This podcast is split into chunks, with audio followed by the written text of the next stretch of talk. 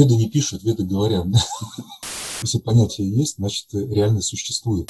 Дать возможность реализоваться всем типам людей. Но страх не может быть причиной счастья по определению. Отсутствие любви, скажем, да, наверное? Ну, сейчас это опасно про это говорить. Смерть это что такое? Это нечто запредельное для души, для человека как такового. Ты мне скажи, какая твоя цель, я скажу, кто ты. Каста – это чисто португальское слово. Да? Шутер будет устраивать диктатуры, вайщи будут устраивать демократии. Демократия, по сути дела, это диктат олигархии. Конечно, в Кали-Югу это проклятие быть монархом. Анархия возможна только тогда, когда все люди благочестивы в этом обществе.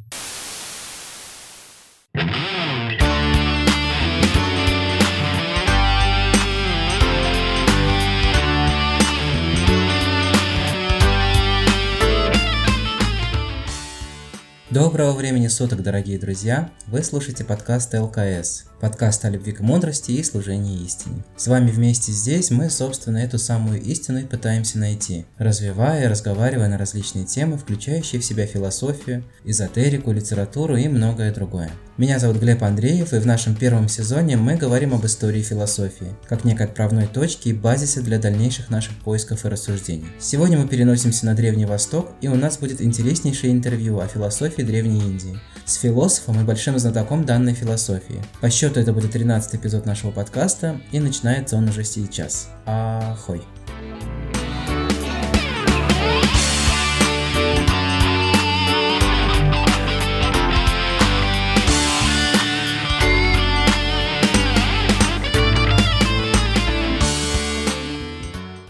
Друзья, с возвращением на ЛКС. Сегодня нас с вами ожидает немного нестандартный выпуск нашего подкаста. А, записан он был в виде интервью, которое, как мне очень хочется верить, вам обязательно придется по вкусу. Записано оно было с современным философом, лектором, ведическим астрологом и человеком, посвятившим большую часть своей жизни изучению древнеиндийских вед, Варшаной Дасом. У него есть собственный веб-сайт, и в описании к данному эпизоду обязательно будет ссылка на этот сайт. Если вам а, станет интересно, вы можете посетить его и познакомиться с его работами поближе. Ну и прежде чем мы начнем, скажу лишь пару слов о том, как вы можете поддержать развитие подкаста ЛКС. Друзья, как вы знаете, подкаст ЛКС выпускается абсолютно на голом энтузиазме его создателя – и не является частью какой-либо крупной медиасетки. Все наши выпуски доступны бесплатно и по востребованию на любой удобной для вас подкастовой платформе. Тем не менее, подготовка одного, даже самого небольшого выпуска занимает очень много времени и энергии. Поэтому, если у вас есть желание и возможность сказать нам спасибо за эту работу, я рад сообщить, что теперь вы можете это сделать на сайте сервиса Patreon. Для тех, кто не в курсе, это такая огромная сеть творцов различного толка, где вы можете финансово поддерживать то творчество, которое в вас так или иначе отзывается. Там можно выбрать удобную для вас форму поддержки, от чисто символического взноса до более крупной суммы, и в качестве благодарности за такую помощь вы можете получать различные соответствующие бонусы. Это могут быть полные транскрипты лекций нашего подкаста, дополнительные фото и видеоматериалы о создании выпусков, после шоу и дополнительные эпизоды и материалы, не вошедшие в выпуск. Ну а также приятным бонусом вы получите возможность лично принять участие в исследовании на ту или иную тему – лично обсудить ее и, возможно, даже записаться вместе в очередном эпизоде. Ссылка на Patreon подкаста «Любовь к Софии» находится в описании к данному эпизоду. Друзья, ну а теперь, собственно, и само интервью о философии Древней Индии с Варшаной Дасом. Дорогие слушатели, доброго времени суток всем. А, рада приветствовать вас на подкасте. Сегодня у нас а, с вами приглашенный гость. Его зовут Варшана Дас, и он а, является специалистом по ведической астрологии, специалистом по ведической философии, также по философии Индии. И, Варшана, добро пожаловать к нам на подкаст. Рада приветствовать вас. Намасте, здравствуйте. Спасибо большое, что согласились поучаствовать, поговорить с нами об индийской философии. Мне кажется, это очень интересный аспект э, вообще э, мировой философии, и как-то он все время не совсем правильно, может быть, забывается в, в, в нормальном, классическом курсе э, истории философии. Его часто опускают как-то, все время выделяют западную философию, античную философию, но при этом как-то мало очень внимания уделяют Индии и индуизму. В лучшем случае говорят немного о философии буддизма и даосизма, конфуцианства. Вот это вот обычно все, что затрагивается на Западе. Угу. И э, если можно, я задал бы вам, может быть, несколько вопросов, и мы вот в рамках этих вопросов попытались бы обсудить, наверное, с вами философию Индии. И ну, если начать, э, как бы вы охарактеризовали в целом философию Древней Индии, что она себя представляет? Это, знаете, все равно, что сказать, э, а что представляет собой русская философия? И когда мы говорим о русской философии, мы вспоминаем э, различных русских философов, начиная там Соловьев, Лосев там, и так далее, либо э, даже Достоевского можем, да, как психолога представить, или как философа в том числе.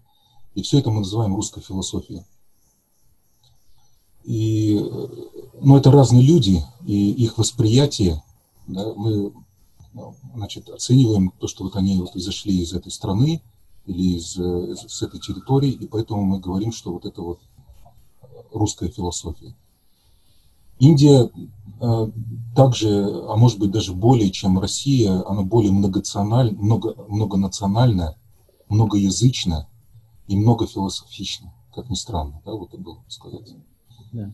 Потому что существует, э, знаете, вот нету какого-то э, единого организма, который бы сказал, вот это вот индуизм. Потому что внутри, то, что мы вот со стороны смотрим, когда на Индию, мы, мы смотрим на Индию и мы видим э, огромное количество противоречащих друг другу философий, восприятия жизни, и все это основано даже на одних каких-то шастрах, может быть, в том числе. Шастры имеется в виду какие-то ну, священные произведения, да, или, ну, в основном веды, конечно, даже да, основывающиеся на ведах. А сколько еще других философий, которые вообще веды отрицают как таковые. Например, буддизм. Он тоже произошел из Индии. Это тоже своего рода индуизм, да? но мы выделили, потому что э, произошла революция там в, девятом веке, да, философская революция, когда Шанкарачарья пришел и, и, по сути говоря, э, вытеснил буддизм из Индии, поэтому как немножко так вот мы относимся к буддизму, нечто отдельное от индуизма как такового. А индийская культура или индийская философия, она больше у нас ассоциируется именно с ведами и ведическое, и, ну, сопутствующие ведам а, произведениям. Да, вот если говорить о классической, э, классическом понимании вед и индуизма, обычно ученые говорят, что где-то там в 17 или 15 веке до нашей эры да, пришли некие племена ариев, которые заселили э, эти территории, принесли с собой санскрит, принесли с собой веды, так скажем, эти писания – и вот а, обычно считается, что ведическая культура начинается именно с этого, да. А что такое веды, да? Очень часто люди любят, а, люди, которые увлекаются ведизмом, индуизмом, они часто любят такую а, фразу, у них есть э, фраза паразит, может быть, они говорят, веды говорят. Вот что это такие за веды и как они говорят? Веды не пишут, веды говорят. По сути, ну, но в действительности сами индусы вот сейчас не понимают, э, что такое индуизм до конца, потому что вот мы говорим слово индуизм, но э, надо сказать, что вот во второй половине XIX э, века э, было организовано общество Ария Самадж, которое подняло этот вопрос. Там Дайнанда с вами, по-моему, звали. Он говорил, что необходимо очистить вот эту истинную ведическую культуру, истинное ведическое знание от всех наслоений – от христианства, от мусульманства или каких-то других течений, и вот вы, вы, выяснить, а что же такое вот на самом деле, да, вот это вот истинный индуизм как таковой. Да. Ну, конечно, это такой своего рода там э, националистические идеи, там, чтобы, как, знаете, утвердить э, индусов как нацию, да, объединенную нацию, для этого нужна всегда философия и идея нужна.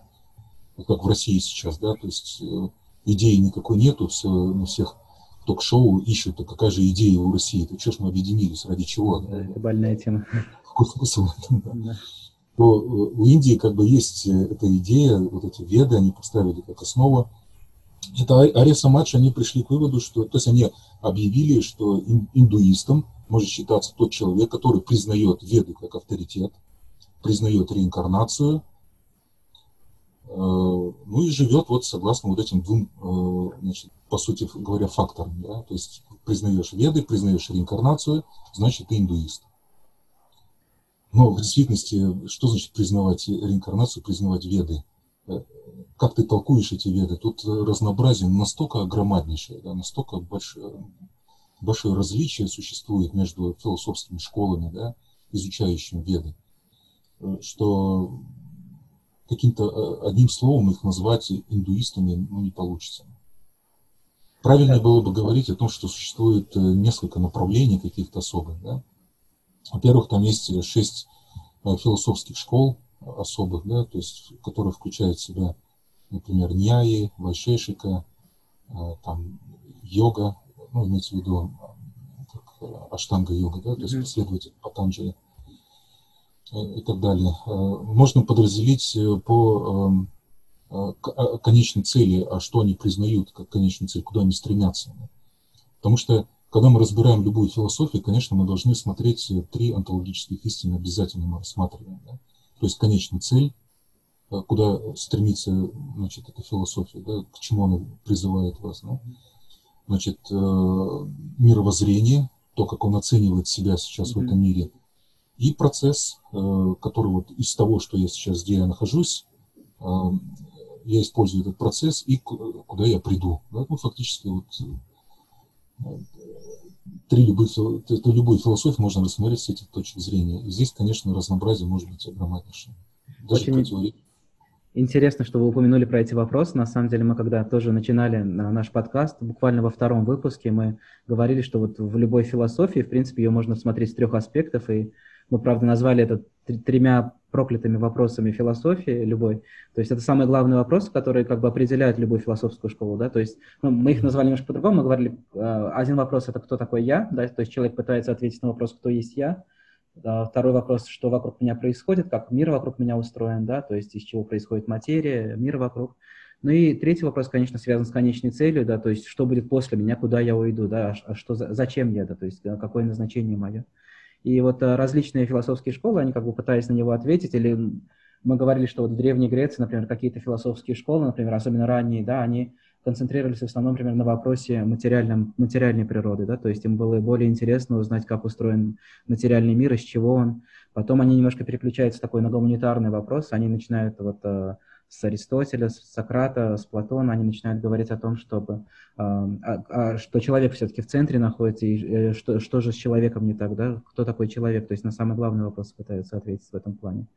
Но интересно, что вот э, а, в Индии эти вопросы также а, выделяются, и, да, и вы уже затронули название основных а, шести школ индийской философии, так скажем, да, то есть мы сказали, что есть веды, и, по сути дела, в принципе, наверное, все философские школы Индии можно разделить на те, которые признают эти веды, и те, которые их отвергают, то есть как бы те, которые с ними борются, и те, которые как бы их принимают полностью.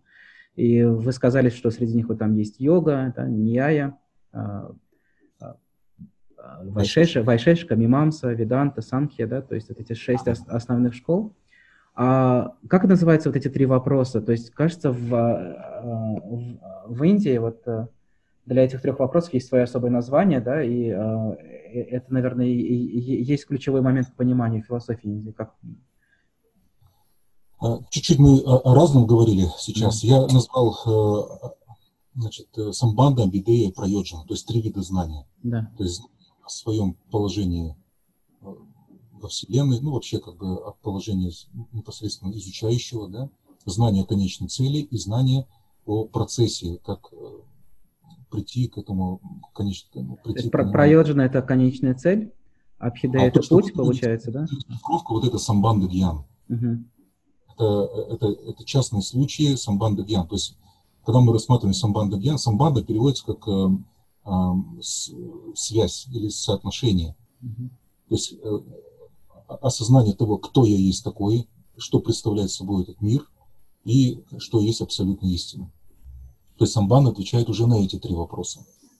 И поэтому то, что вы говорите, это как раз частные, вот три частных случая, именно вот э, первой части, то, о чем я говорю.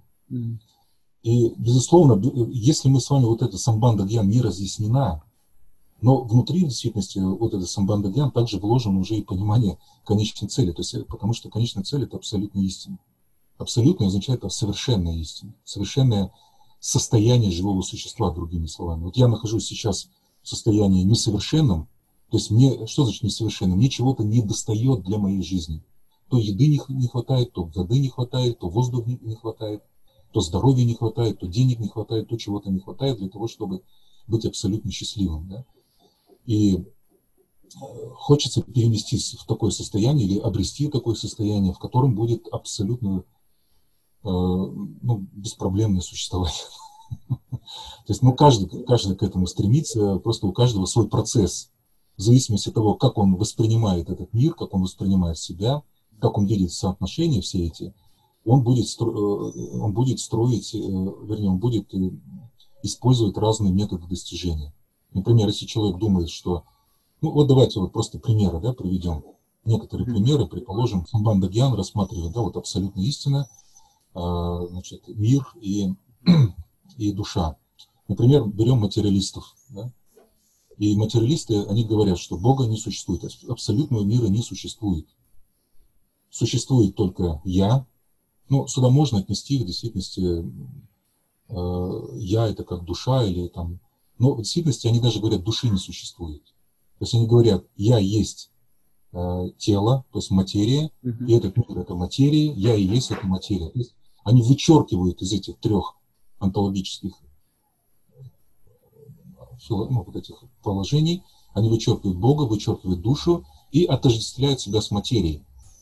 И тогда их процесс, он будет очень простой. Это совершение материальной деятельности внутри материальной природы и считая себя частью материальной природы. И вся эта деятельность, она превращается в конечном итоге в диктатуру, потому что у, у тебя нет других вариантов, как ты можешь управлять этим миром и что ты можешь делать с этим миром. Ты можешь только его эксплуатировать. То есть материализм превращается абсолютно в такой вот э, эксплуатацию. Если говорить об идеалистических каких-то философиях, например, э, Шанкарачаря, то, что предлагает, например, да, и о чем говорит Шанкарачаря? Он говорит, да, Бог существует, существует душа, но, э, но мира этого не существует. Джагат Митхя, он говорит, этот мир иллюзия, его не существует. Посмотрите, он просто берет, вычеркивает этот э, объективный вот этот материальный мир, вычеркивает его из Э, на право, то есть с права на жизнь, на существование. И, э, и что он делает с душой? Он отождествляется с этой абсолютной истиной. Говорит, ты вот, вот эта душа и есть эта абсолютная истина. И поэтому это все превращается в некий такой идеализм. И это, это не менее вредная в действительности философия, чем материализм. Потому что, обратите внимание, понятия есть, они делают вид, как будто этих понятий нету. То есть понятие Бога есть, понятие души есть, материалисты говорят, а, а, говорит, нету. Материальный мир реально существует, но идеалисты говорят, что его не существует. И отсюда все вот эти ошибки возникают. И с самого начала, в глубине своего сердца, эти люди, э, скажем, материалисты и идеалисты, они э, просто берут и вычеркивают э, какие-то реальные вещи, то, что реально существует. Они вычеркивают и ведут себя так, как будто их нет. А когда ты ведешь себя начинаешь действовать, основываясь на, на таком понимании, то, конечно, ты будешь совершать ошибки. Потому что помимо, например, для материалиста, ты говоришь, Бога нету, но ты, но ты начинаешь жить э, так, как будто его нету, а, этот, э, а Бог отвечает тебе, да, то есть каким-то образом. Например, ты берешь и умираешь. И все твои усилия, которые ты прикладываешь, они превращаются в ноль. Идеалисты говорят, что я и есть этот Бог, да, то есть нет разницы между мной и этим Богом. Но этот мир, который они исключают из своего мировоззрения, а, он им все время доказывает, что он существует, да, доставляя им все больше и больше страданий. Вот поэтому если, если мы с вами найдем какую-то философию, где все эти три, э, три э, идеи, три вещи, вот эти, да, в философском смысле, угу. материальный мир, душа и Бог, они окажутся реальными, вот я сторонник именно вот такого подхода. А... Нереально будет. Получается, что вот э, все эти э, шесть школ, наверное, да, ортодоксальные, которые мы упомянули, это Мимам, Савиданта, Санкья, Йога, Ньяя, Вайшешка, они все э, э, положительно э, как бы отвечают на этот вопрос, да, то есть, что существует и Бог, и душа, и мир, да? А, нет, не все. Не все, да. Как раз э, в Веданту входит, вот даже вот взять просто отдельную тему, веданта, да, то есть mm-hmm. отдельно, то есть санки, йога, ньяя, вашешка, мимамса и веданта, но веданта сама в себе, она имеет различия. То есть там тоже есть шесть ну, как философий. внутри веданты. Я поэтому и говорю. То есть остальные школы, по сути говоря, они отвергают веды как таковые. Они могут использовать как ну, та же самая мимамса, мимамса есть. Мимамсы тоже разные есть, да? И санки тоже разные есть. Есть санки, которые признают веды, есть санки, которые веды не признают. Есть йога, которая признает веды, которые нет. Это тоже, да, вот различие такое. Да, вот вы упомянули как раз о философии, когда э, отвергается... В природе обязаны признавать веды. То есть, mm. Поэтому ведант это означает, э, э, как правильно сказать, э, окончание, то есть вывод из вед, да, веданта. Mm. Анта это конец, или окончательное понимание, ну, понимание вед, то есть вывод или кульминация вед, да, так можно перевести. Но даже когда мы говорим в первую очередь хочется, конечно, поговорить больше о Веданте, чем о остальных школах. Но если в следующие разы можно, если желание у кого будет, можно будет разобрать и санки, йогу, ния и вошедший мимамсу. Но э, Веданта само по себе имеет шесть подразделений, такие как вот Адвайта, то есть это последующий Шанкарачарья, да, основатель этой школы. Вишишта Двайта, это Рамануджи является э, основателем этой школы. Э, Двайта Мадхвачария, Двайта Адвайта, это у нас э, ну, Двайта Адвайта тоже, по-моему, разновидность Рамануджичари, Шутха Адвайта. Нет, Двайта Адвайта это у нас будет Рудрусом Прадая, можно так сказать, да, Вишну с вами, основатель. И Ачинти Абхеда Абхеда Татва это у нас э, Гауди Вайшнавизм. Uh-huh. И Шутха Двайта, ну, по сути говоря, тоже относится к Адвайте. Это все разновидность э, Шанкарачари. Я немножко поясню да, для наших слушателей. Здесь, да, наверное, ключевое слово это вот это двайта, да, которое похоже на самом деле на русское слово двойственность. Да, два, д, э, на санскрите тоже два. Соответственно, когда мы говорим, что это философия двайта, она э, признает э, двойственность э, существующего мира, да? А когда мы говорим про адвайту, соответственно, А – это частица отрицания, она говорит о том, что мир един, да, нет никакой двойственности, все едино, да, как бы что-то, ну, если грубо говорить так. Ну да, вот Адвайта, э, она как раз и говорит, что душа, она, она, это и есть абсолютная истина, то есть разницы нет между душой и, и Богом, а мира не существует. И поэтому Адвайта, то есть единство всего. То есть в конечном итоге э, к чему ты стремишься, к тому, чтобы остаться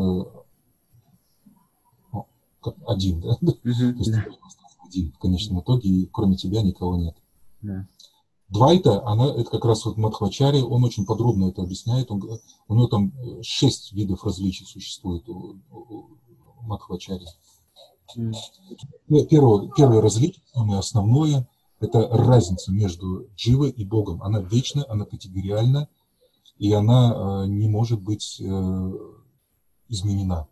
То есть никогда душа не станет Богом, никогда Бог не, станет ну, никогда нельзя сказать, что Бог не станет душой, потому что все, все является его экспансией, можно сказать, да, даже в каком-то смысле.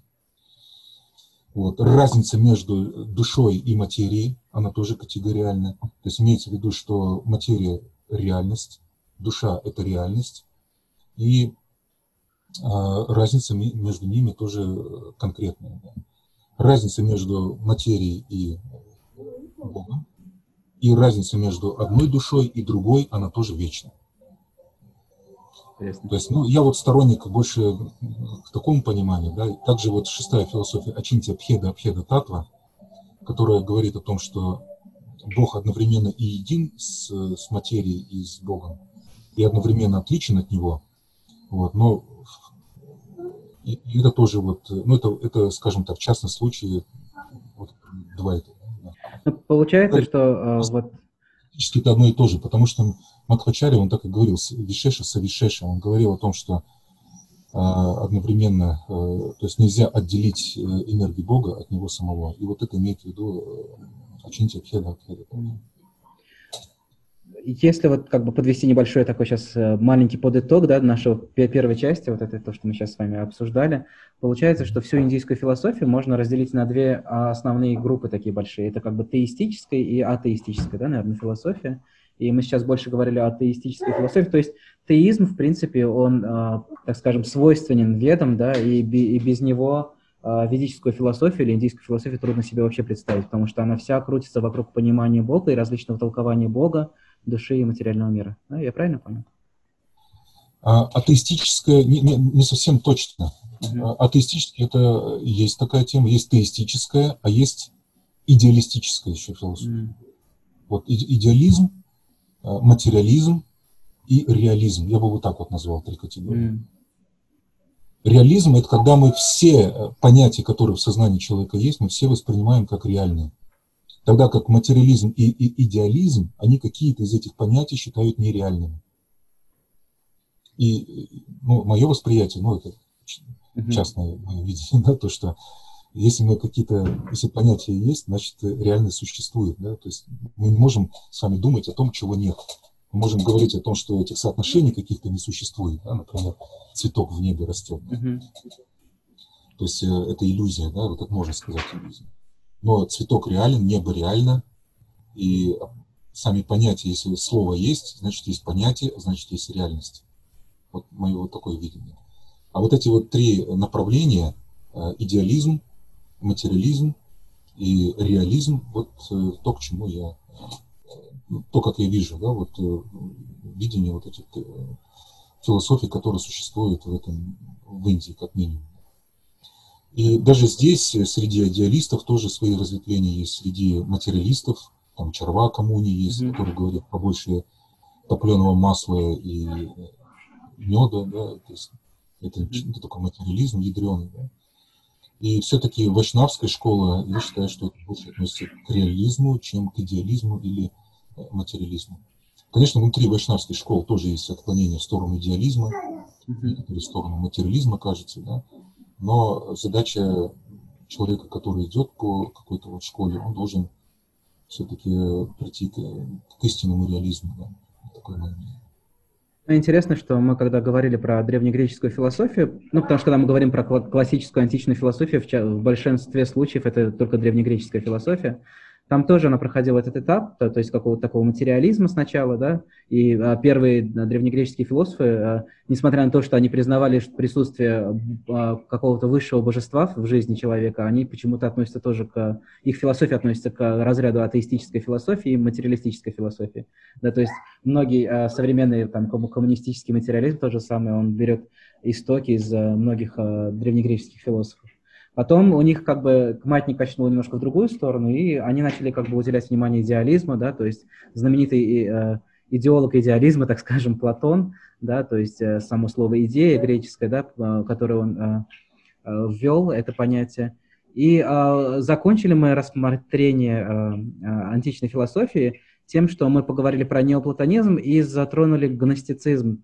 И мне показалось, что гностицизм — это такая интересная, интересный синтез э, и мост между Востоком и Западом. То есть, получается, когда расширялась Римская империя, уже на тот момент греческой не было, была Римская империя, это формировался такой котел, где вот различные э, философские школы они, э, и культуры, они ассимилировались как бы и переплавлялись друг друга. Но самое интересное, мне показалось в гностицизме то, что он очень похож э, по своей сути, наверное, на индийскую философию именно вот в отношении э, понимания Бога, потому что э, мы знаем, что гностицизм, по сути дела, стал э, э почвой для современных, современного христианства, современных религий, а, но как, в то же время мы знаем, что есть ключевое отличие гностицизма от современных религий, и оно заключается в том, что гностицизм говорит о том, что главное – это знание. А в то время как современные религии в большинстве своем говорят, просто тебе достаточно уверовать, уверовать во что-то, то есть тебе не, есть просто ряд э, тезисов, и тебе нужно просто в них поверить. Если ты официально эти тезисы признаешь, значит, ты принимаешь ту или иную религию, значит, ты даже, условно говоря, спасаешься, да, в их случае. Но э, веды и индийская философия, насколько я понимаю, они всегда рассматривали даже веру как э, какую-то ступень э, постижения знания, да, то есть они всегда связывали знания с раскрытием и со спасением человека. То есть спасается не просто верующий человек, да, в какие-то постулаты, которые он сам не понимает, а тот человек, который развивает знания, да. И мне показалась интересная связь и интересный переход от Запада к, к Индии в этом плане. Но мы сказали про атеизм, да, что есть были атеистические философии, наверное, про них стоит просто упомянуть даже, да, что это, во-первых, буддизм, да, считается самой главной, наверное, атеистическая индийская философия. Потом ну, вы... Вряд ли атеистическая, скорее идеалистическая. Mm, да. То есть, ну да, в принципе... Существование мира также. Вкратце, да, Сиддхартха Гаутама, он а, даже сравнивал сам себя с лотосом, с цветком лотоса, что вот а, через болото этого материального мира он возвысился над... Мы знаем, что лотос, он как бы а, красивейший цветок, который цветет на болоте, да, вот из грязи он поднимается и умудряется выцвести, то есть он сравнивал свое просветление, да, и эти э, три тезиса о, о том, что в материальном мире, материальный мир, по сути дела, это юдоль рождения, старости и болезни, что здесь ничего хорошего нету. Потом а, следующая была Локаята, кажется, это как раз-таки вот связано с Чарвак Муни, да, вот так называемые Чарваки, про которых вы также упомянули, это такой махровый материализм, наверное, да, скорее всего, насколько я понимаю. Да, но опять же таки вот эти мы термины используем mm-hmm. э, на русском языке: материализм, да. материализм, да. атеизм. Но по сути говоря, они означают вообще разные вещи. То есть, например, атеизм не означает материализм, потому что есть идеалисты, атеисты, есть идеалисты, атеисты. Ну, это, это, да, это, кстати, отдельный вопрос, про него, мне кажется, можно отдельно говорить. Я, я как-то тоже коснулся этого момента, когда мы... У нас должна быть четкая структура, э, и тогда мы можем использовать все эти термины правильно правильно. Да? Иначе, э, если мы, вот, например, э, издалека смотрим на все эти философские термины, то есть материализм мы говорим, да, и атеизм это одно и то же, но это не совсем так. Это, мне кажется, произошло такое смещение понятия, да, какое-то вот, и это похоже на то, как сейчас вот я приводил уже пример в подкасте, как-то, когда современные люди часто говорят, я агностик, и они этим самым хотят сказать, что на самом деле они атеисты и не верят в Бога, но по сути дела, если мы будем разбираться в термине агностик, это просто человек, который не верит э, в познаваемость Бога, в познаваемость мира, да, но это совсем не отрицает того, что он как бы может признавать наличие Бога, да, то есть знаменитый агностик Иммануил Кант, он, наоборот, приводил доказательства существования Бога. Люди как-то путают эти термины, да, то есть у нас материализм, материализм начинает э, отождествляться с атеизмом, агностицизм с атеизмом начинает отождествляться и так далее. А, На самом деле все куда сложнее наш разум, да, он так э, любит ассоциации, да, и потом верит в эти ассоциации, которые он сам себе в уме создает. Ну и, и третья атеистическая школа, наверное, самая такая главная, которая тоже повлияла на развитие мировой философии в целом, это джайнизм. Джайны, они э, отрицали веды отри, и отрицали их из-за кастовой системы, то есть они хотели э, какого-то такого, наверное, равенства, что ли. Э.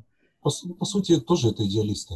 И mm. проблема, знаете, вот я так скажу, что идеалисты не менее опасны в обществе, чем материалисты.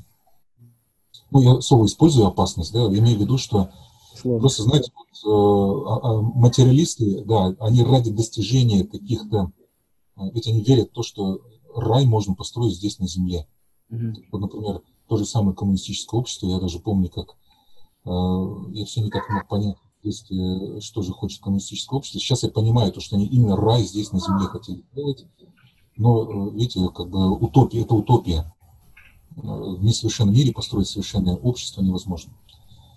И для достижения своих каких-то целей материалисты, они, конечно, могут совершать насилие определенное, безусловно. Да? То есть это единственный способ, э, на что они способны. Единственный способ, на что они, как они могут вообще подействовать, воздействовать на этот мир у них других вариантов нет. Но идеалисты, они лишены этого э, свойства да, совершать насилие. Они как раз против насилия. Знаете, такие вот. И, и, и в политике это проявляется, как, например, в том числе, как и джайны, да, то есть отрицание э, любых э, различий между людьми, отрицание различий между животными и людьми, в том числе, да, то есть да. отличие различия между вообще как бы сознанием, разным уровнем сознания людей и так далее. Но идеалисты, понимаете, у них, э, они похожи больше на, а, когда они совершают насилие, когда их загоняют в угол. То есть они перестают защищаться да, в этом мире, mm-hmm. причем при, при этом отрицая существование Бога. И в конечном итоге этот мир э, зажимает их все больше и больше. И они похожи становятся, вот как, знаете, как загнанный волк, да, вилами. И вот эти волки потом бросаются на на виллы на эти. Да. И вот с идеалистами примерно происходит то же самое. Они говорят, если я не буду существовать в этом мире, пусть этот мир тоже не существует. И они готовы, на самом деле, вот, они будут терпеть до конца, но они готовы в конце уничтожить весь мир да, в конечном итоге, если этот мир не признает их существование. То есть они как бы хорошо себя вели идеалистами, но э, мир устроен так, что э, идеалисты страдают еще больше, чем материалисты. Странно. Потому что если идеалист отрицает существование Бога, то Бог будет отрицать их существование. Вот так все работает. Да? Помните, там, да? Ницше говорит, Бога нет, и картинка там из подпись, да, Ницше нет, да? то есть Ницше умер. Бог, да, в конце подписи. Примерно вот так это все происходит. И поэтому, э, знаете, когда спрашивают, вот вроде бы люди хорошие, да, а, а человек отрицает существование Бога, будет ли он страдать или нет? Конечно, будет. Потому что отрицание любой из этих вот этих истин, о которых мы говорим, да, она будет приводить к страданиям человека. Это однозначно. Потому что ты будешь совершать ошибку обязательно. Только человек, который осознает все три э, категории и будет признавать существование, и будет действовать, основываясь на этом признании, только тогда человек э, может, э, по крайней мере, перестать совершать ошибки в этом мире.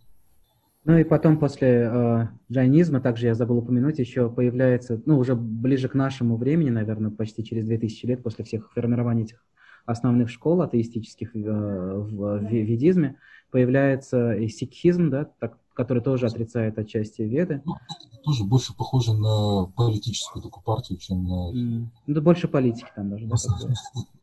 Наверное, так, такой синтез. Я общался с, с некоторыми сикхами, вот, и, mm-hmm надо сказать, что, конечно, обаяние этих, э, э, даже не просто конкретных вот этих людей, а как mm-hmm. какое-то вот общее впечатление об этих людях, оно достаточно, ну, ощущение, что это благородные, кем бы они ни работали, да, то есть очень благородные люди. И философия, ну, конечно, больше на спиритизм похожа, то есть они пытаются объединить очень многие э, я бы сказал, необъединяемые вещи какие-то, да, то есть из мусульманства, из индуизма и так далее. То есть они пытаются объединить и создаются вот такие, вот, ну, скажем, смешанные такие религии. Гуру Нанак, их, их основатель, он как раз вот этим и занимался.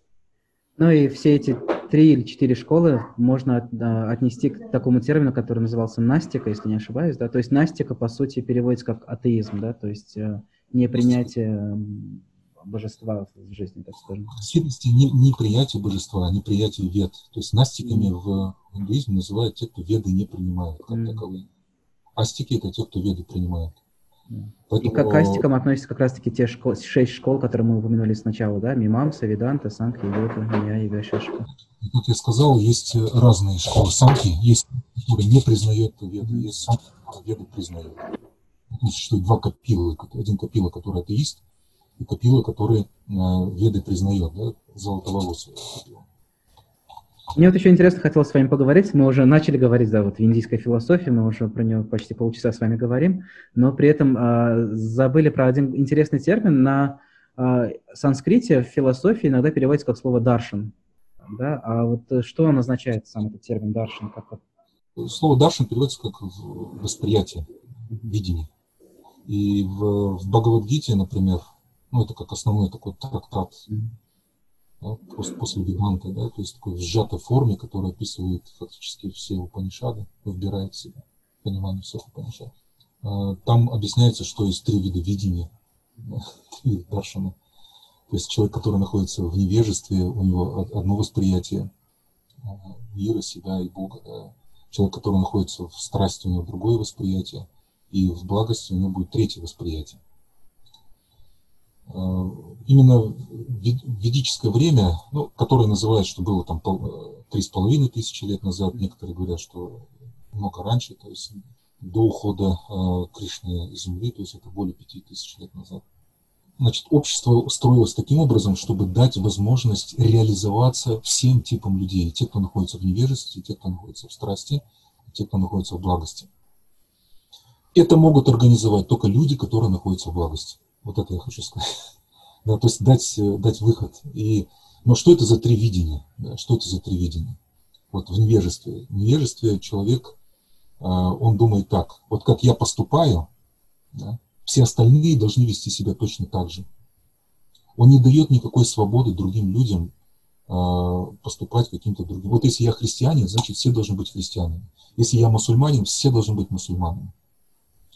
Это вот такой взгляд, он, э, или вот я, например, э, там, американец, и все должны быть американцами. То есть э, с чем ты себя отождествляешь, человек хочет, вот человек, который вот такое ограниченное восприятие, да, или вид Даршана, да, он хочет, чтобы все остальные копировали его, его, его философию, его мировоззрение. Это немножко вот, э, может быть, я немножко о другом говорю сейчас, да, то есть немножко другой ракурс этого Даршина, слова Даршина, да, восприятия. Это, это мне интересно, мне кажется, потому что оно, по сути дела, описывает и категории философии, да, то есть это вот... Да. Потому что даже вот в невежестве могут находиться люди э, атеисты, так и, и теисты.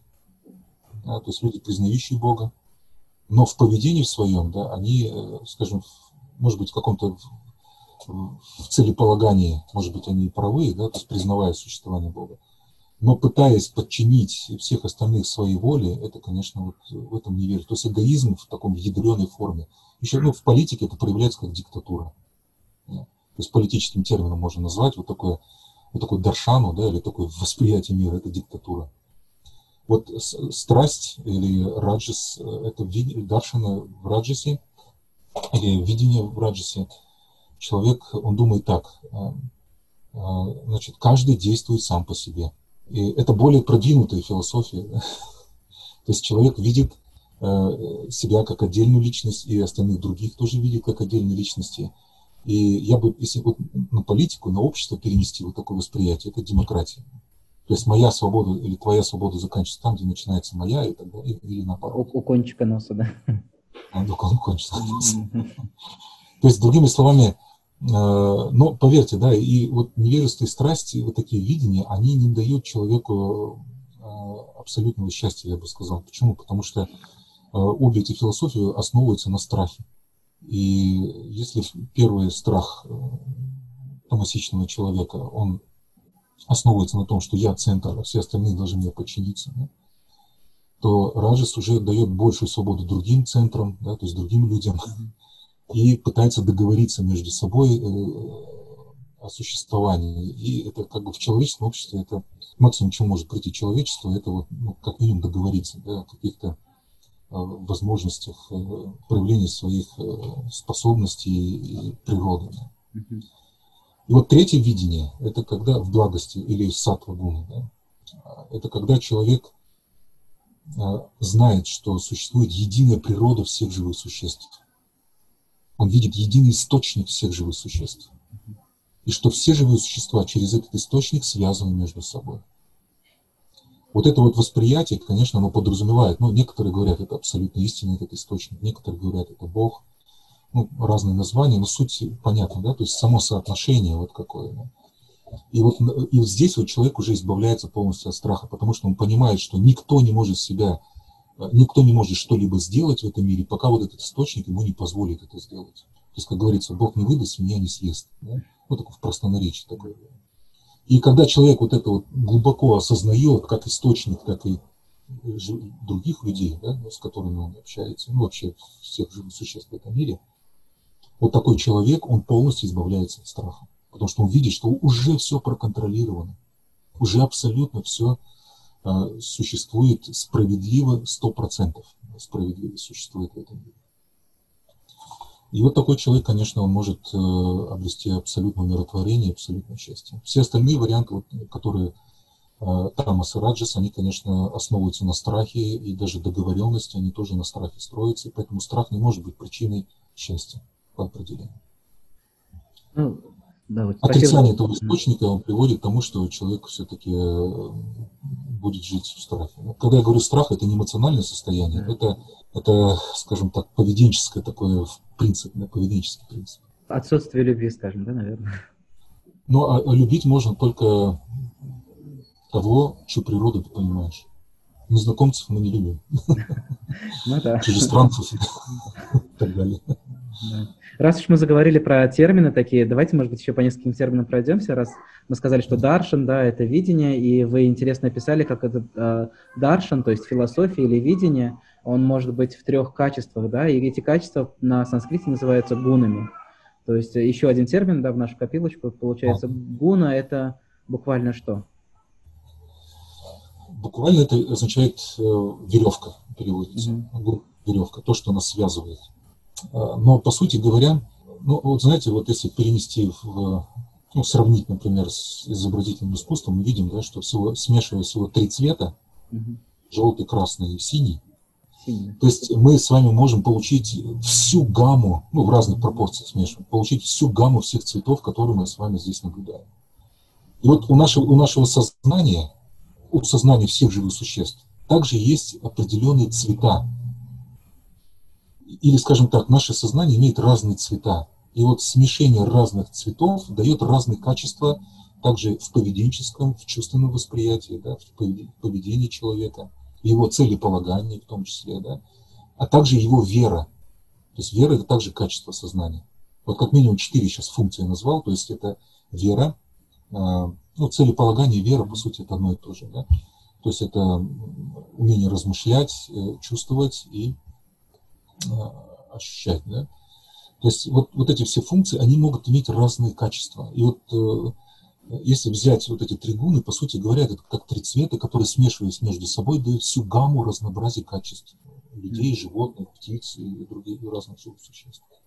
Включая, это может влиять на их тела, это может влиять их на восприятие чувств, это может воспри... это на их мышление, это и на целеполагание.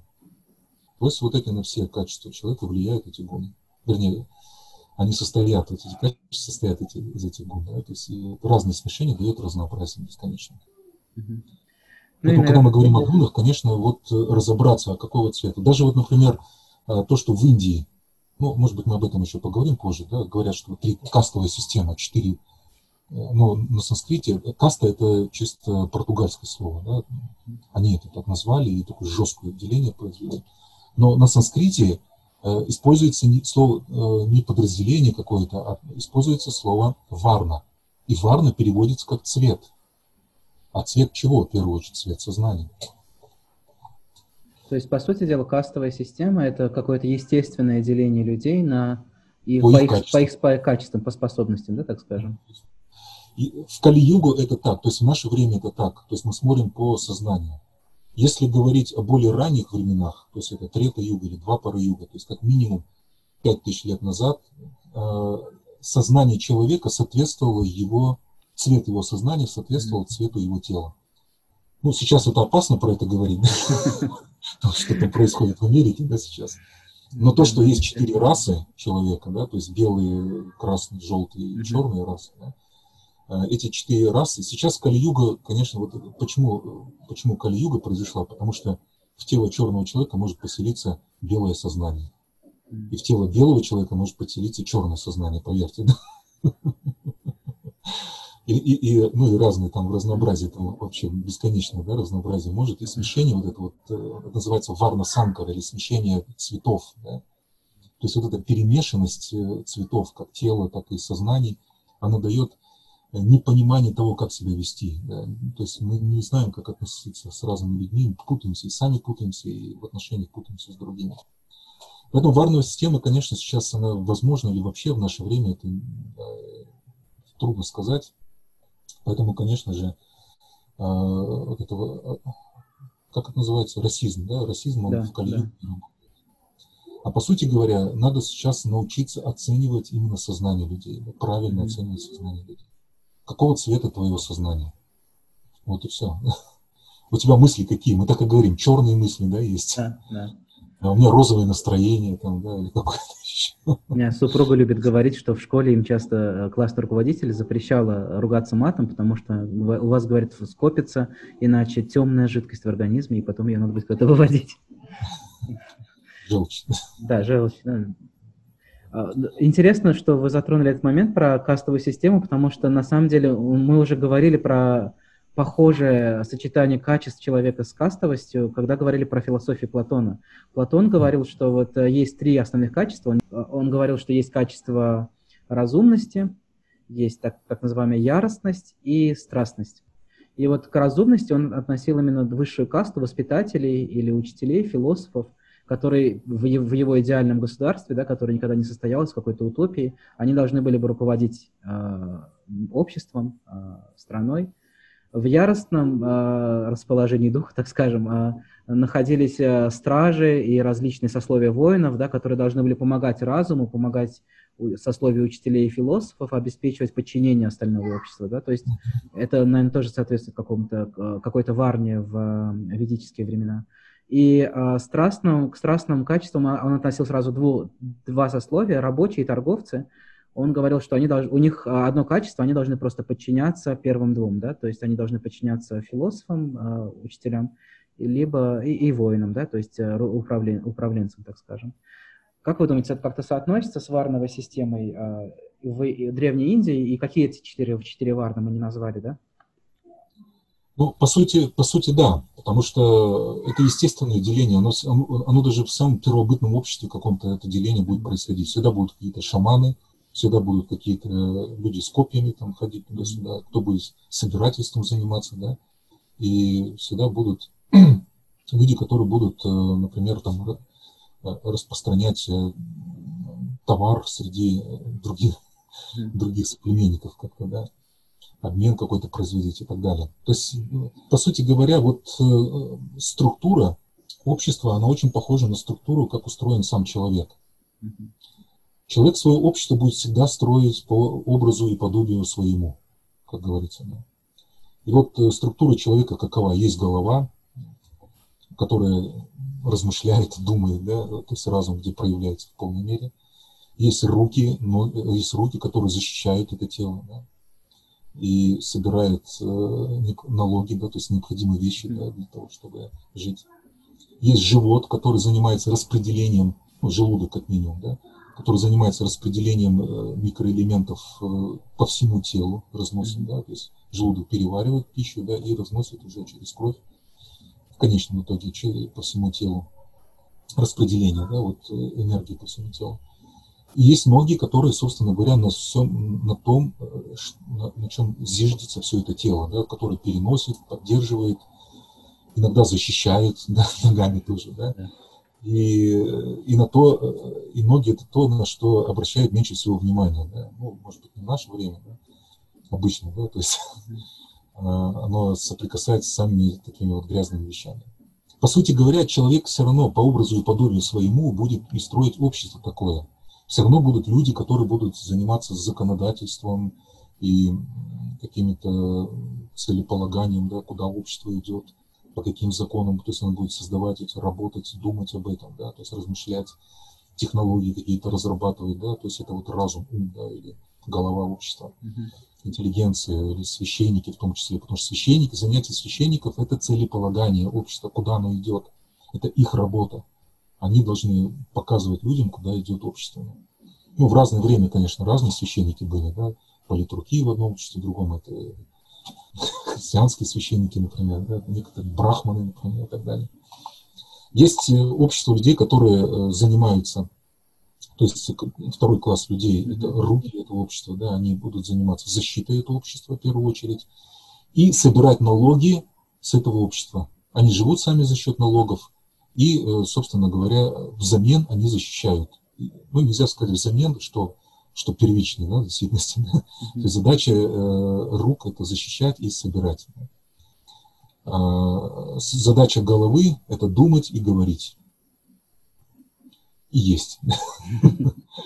То есть брахманы живут за счет э, пожертвований, или священники должны жить только за счет пожертвований. То есть это, кстати говоря, вот я сразу буду говорить, да, чем они отличаются в экономическом плане. Да?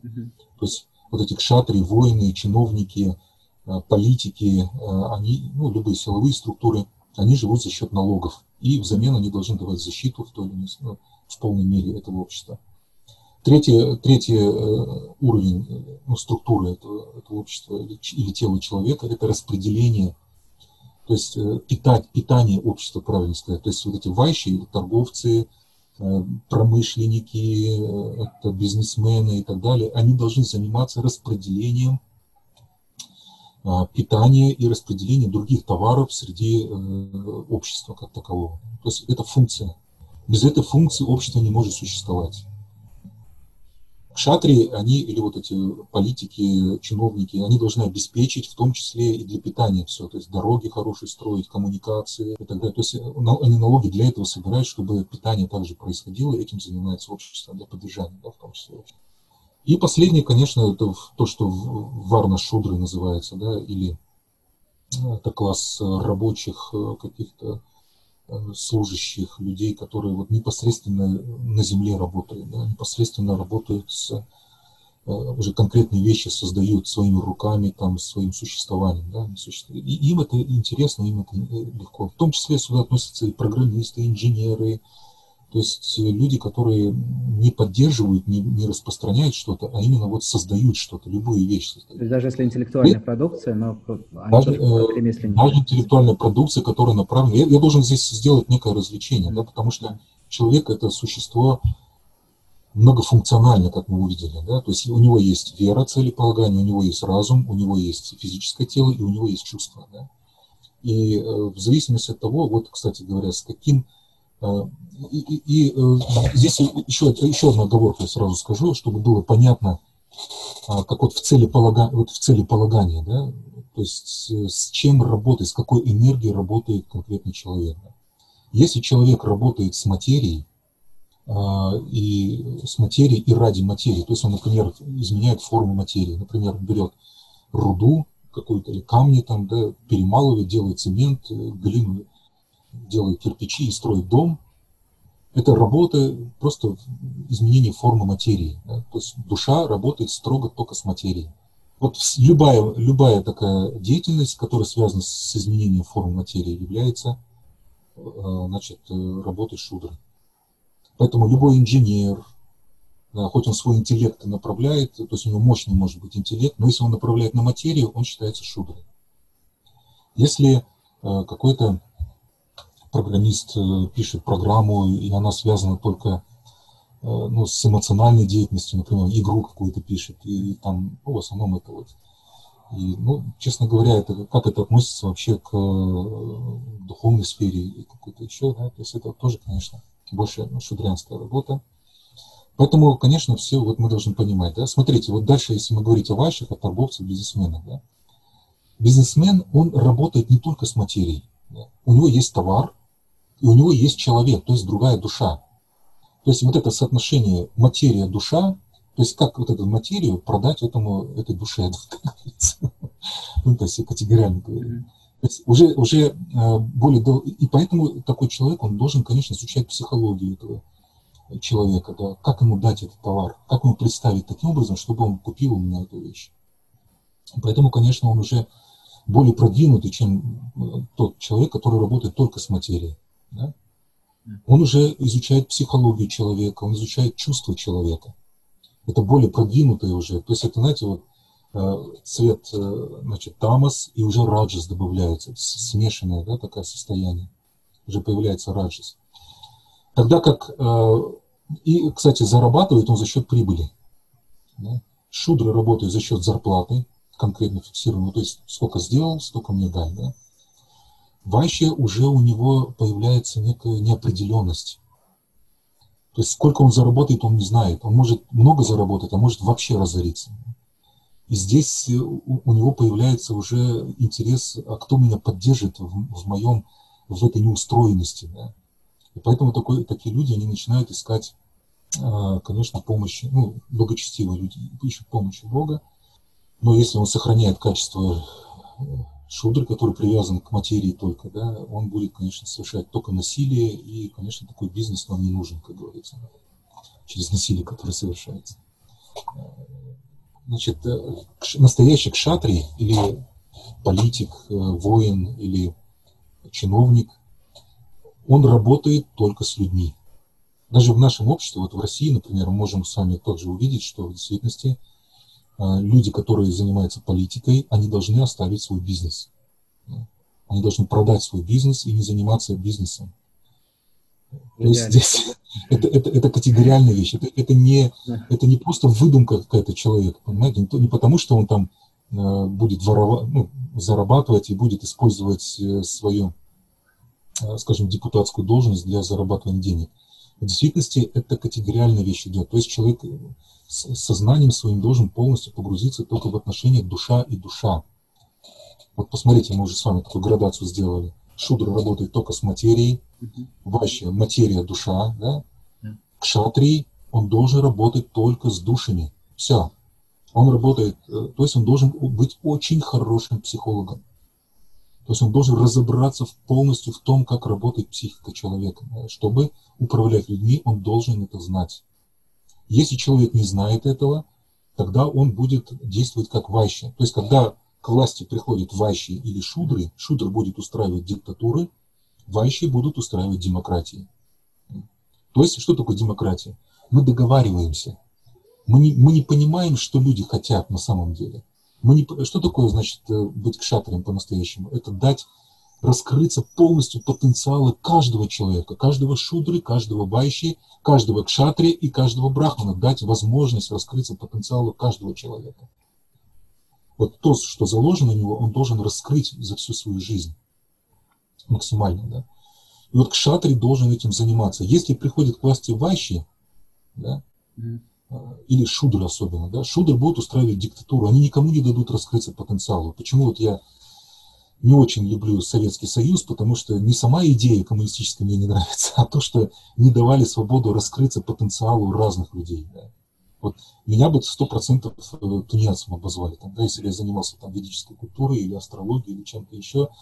Зачем обществу нужен такой, э, коммунистическому обществу нужен такой человек? Он не нужен, да, и его выгоняют из этого общества.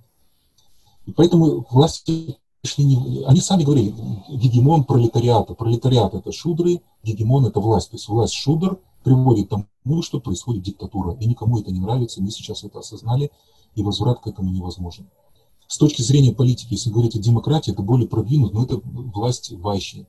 Сегодня ты э, будешь деньги зарабатывать, да, я, ты у власти стоишь, а завтра я буду стоять у власти и буду зарабатывать, извиняюсь за выражение, бабки. Вот как вообще себя ведут в конечном итоге. Поэтому демократия, да, она более продвинута, чем диктатура, но это, знаете, это не совсем правильная идея. Это не совсем идея, которая может раскры, дать раскрыться. Она, может быть, дает раскрыться многим, потенциалу многих людей, но э, есть такое понятие жадность, да, то есть вайши, они должны быть щедрые, настоящие. Да. Настоящего вайши трудно найти, потому что жадность – это движущая сила для них, и поэтому жадность может перекрыть развитие потенциала других людей, в том числе шужер. Кшатри, а, а, кшатри, они должны, вот их работа как раз защищать общество, а, и взамен они собирают налоги, и эти налоги опять используют для, опять же таки, для поддержания этого общества. Как я говорил, на использование на дороге, коммуникации различные, связи и так далее. Это задача кшатриев. И э, они работают только с душами, поэтому они должны отказаться уже от работы с материей, то есть от торговли и от физического труда. Вот. Э, но они должны готовы умереть за это общество. То есть это, обратите внимание, когда э, и что они постигают, когда вот особенно война начинается, да, кшатри первые идут, э, в первую очередь они идут на сбой, да. И что они постигают? Они постигают нечто запредельное. То есть смерть это что такое? Это нечто запредельное для души, для человека как такового. И кшатри он не должен, или воин, он не должен бояться смерти, потому что это то, что он постигает. А что происходит с человеком после смерти? То есть уже раджасичный человек уже может прийти к пониманию э, того, что живое существо может жить после смерти. Да, это вот, вот идея шатрийской деятельности именно в этом заключается. И в том числе преодоление страха смерти здесь, э, это работа именно кшатров. И есть еще и следующая категория, э, то, то о чем мы говорим, да, ну, здесь, понимаете, здесь э, из-за того, что у нас уже интеллигентом может быть и материалист стопроцентный, да, который вообще ни во что не верит, да, то есть просто он поэт или писатель, и поэтому он интеллигентный человек. Да, у него разум есть, но вот эти все варны, они строятся именно на цели полагания, то, или с какими энергиями ты работаешь. И брахманы или священники, они, они уже работают, вот это соотношение душа и абсолютная истина. Они работают над этой связью. И вот мы видим, посмотрите, да, градация этого общества в целеполагании. Да. Шудры – это только материя, вайши – материя, душа, кшатри – только душа, брахманы – душа, абсолютная истина или Бог. И тогда все понятно становится, кто есть кто. Ты мне скажи, какая твоя цель, я скажу, кто ты. Понимаете, с чем ты работаешь? Ты можешь называть себя брахманом, но если ты э, работаешь там каменщиком или ты торгуешь, то в чем смысл твоего существования как брахман? Ты можешь называться брахманом тогда, да? Если ты стоишь у власти, ты депутат, а у тебя куча там заводиков, записанных на жену там или кого-то, то какой же ты кшатри? Ты не кшатри, ты вайща. Ты не можешь быть э, э, называться кшатрием по определению. Поэтому мы смотрим именно по качествам и по тому, с какими энергиями работает этот человек. Вы интересно такую аналогию провели, что если вот шудры придут к власти, то воцаряется диктатура, если вайши приходят... То... А, у, них, у них другого разума нет, они по-другому не могут. У них просто вариантов других нет. Они, они не могут представить. Это совершенно разные сознания. Как управлять кшатри, как управлять шудра. Это просто нужно иметь другой интеллект на самом деле. То есть если вайши э, воцаряются, то как бы приходит э, к власти, ну, воцаряется демократия, и, соответственно, даже древнегреческие философы говорили, демократия, по сути дела, это диктат олигархии, да, то есть это диктат каких-то группировок, которые... Да, это. А можно ли сказать, что если... Деньги. Да. А можно ли тогда продолжить эту аналогию и сказать, что а, если, воцаряются кшатрии, то... Э, монархия, да. Появляется монархия, да. А что будет, если будут власти ученые и брахманы? Будет анархия. То есть, потому что они осознают на самом деле бессмысленность власти и понимают, что власть, любая власть есть насилие. Я, я должен человек... Дело в том, что вот Кропоткин, э, он э, не совсем э, правильно понимал философию анархии. Угу. Дело в том, что анархия в наше время невозможна по определению. Монархия, она возможна только при одном условии – если есть люди, обладающими качествами кшатриев. Если нет таких людей, монархия невозможна. То есть ни один монарх не выдержит.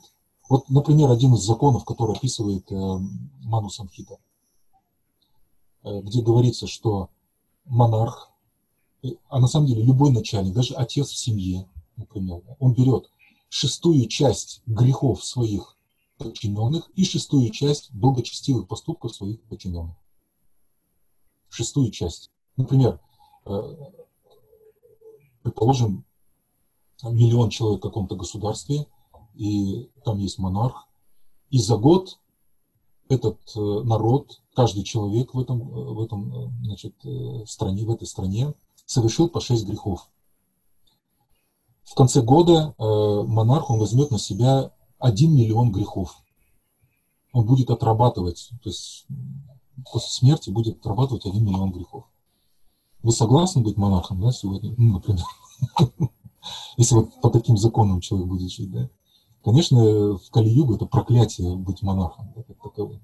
Потому что, э, как знаете, вот, э, вот эта поговорка «благими намерениями вымечена дорога в ад», э, люди приходят к власти с такими намерениями, да, равенство, братство там и так далее. Но они не понимают, как закон, работают законы кармы. Они не понимают, что как только вы к власти пришли, вы сразу начинаете брать шестую часть грехов вашего народа. Шестую. А если 140 миллионов человек, а если, а если там по сколько грехов они совершают?